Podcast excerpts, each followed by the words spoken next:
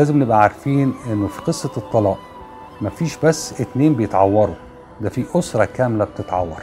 وفي أطفال ما لهمش ذنب كانوا موجودين في مكان الحادثة.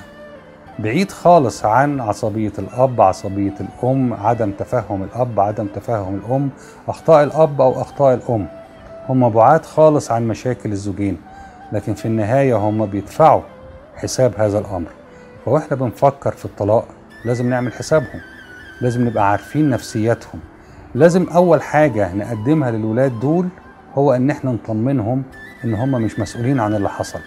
لأن أول حاجة بتيجي في فكر الأولاد في السن ده إحنا السبب إن بابا وماما انفصلوا.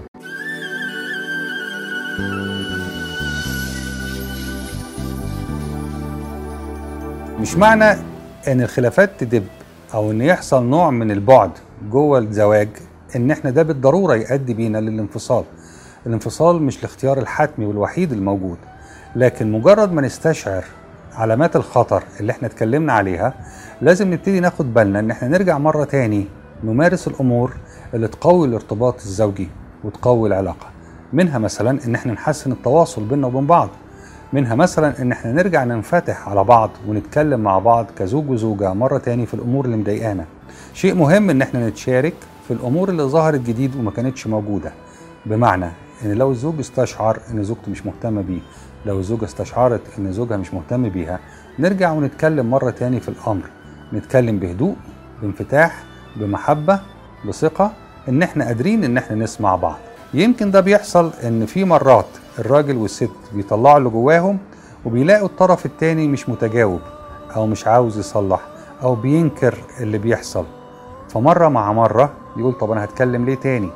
عشان كده إحنا بنشجع إنه في كل مرة تظهر مشكلة بين الراجل والست لازم يكون عندهم الجرأة والشجاعة. نمرة واحد إن هم يناقشوها. نمرة اتنين إن كل طرف يتحمل مسؤوليته في اللي بيحصل. بمعنى الست تقول أنا مسؤول عن الجزء ده أنا هغيره. والراجل يقول أنا كمان مسؤول عن الجزء ده وأنا هغيره. لأنه غالبا لما كل واحد بيستنى التاني يتغير بيعدي الوقت ومش بنلاقي حد في الاتنين اتغير مع الوقت لما كل واحد يطلع اللي جواه وكل واحد يناقش اللي مضايقه بنلاقي حلول كتيرة. ومع الوقت بترجع تاني العلاقة الزوجية زي ما كانت في الأول حلوة ومزدهرة وبتنمي الراجل والست وبتسعدهم.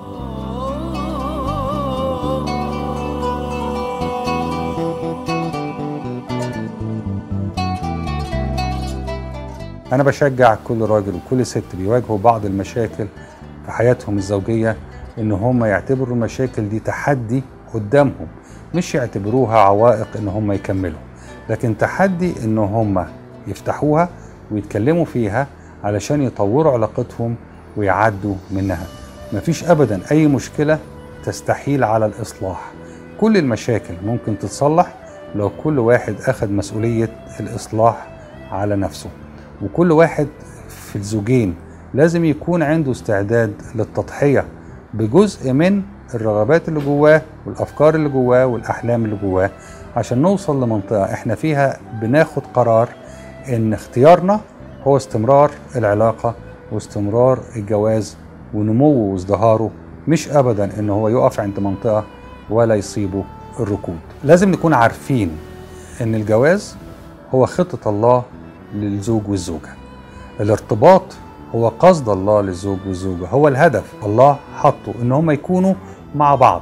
وعلشان كده كل حاجة هيعملها الزوج والزوجة. علشان يكملوا مع بعض الله هيدعمها ويشجعها. ومش بس كده مجرد إن إحنا نطلب منه إن هو يساعدنا في هذا الأمر هيقدر يعمل حاجات كتيرة هيقدر يخليني أشوف أخطائي ويخليني عندي الشجاعة إني أعتذر لو أنا اللي غلطان. ويخلي عندي قدرة إن أنا أغفر لو الطرف التاني غلط فيا. هيقدر يخليني أقدر ألاقي حلول مبتكرة لو في سنين طويلة عدت عليا وأنا جوازي راكد. هيقدر يساعدني إن أنا آخد قرارات لو الأمر متطلب مني قرارات صعبة. دخول الله في الزواج هيساعدنا نعمل حاجات كتيرة أفضل من محاولاتنا الفردية كل واحد بمجهوده الخاص.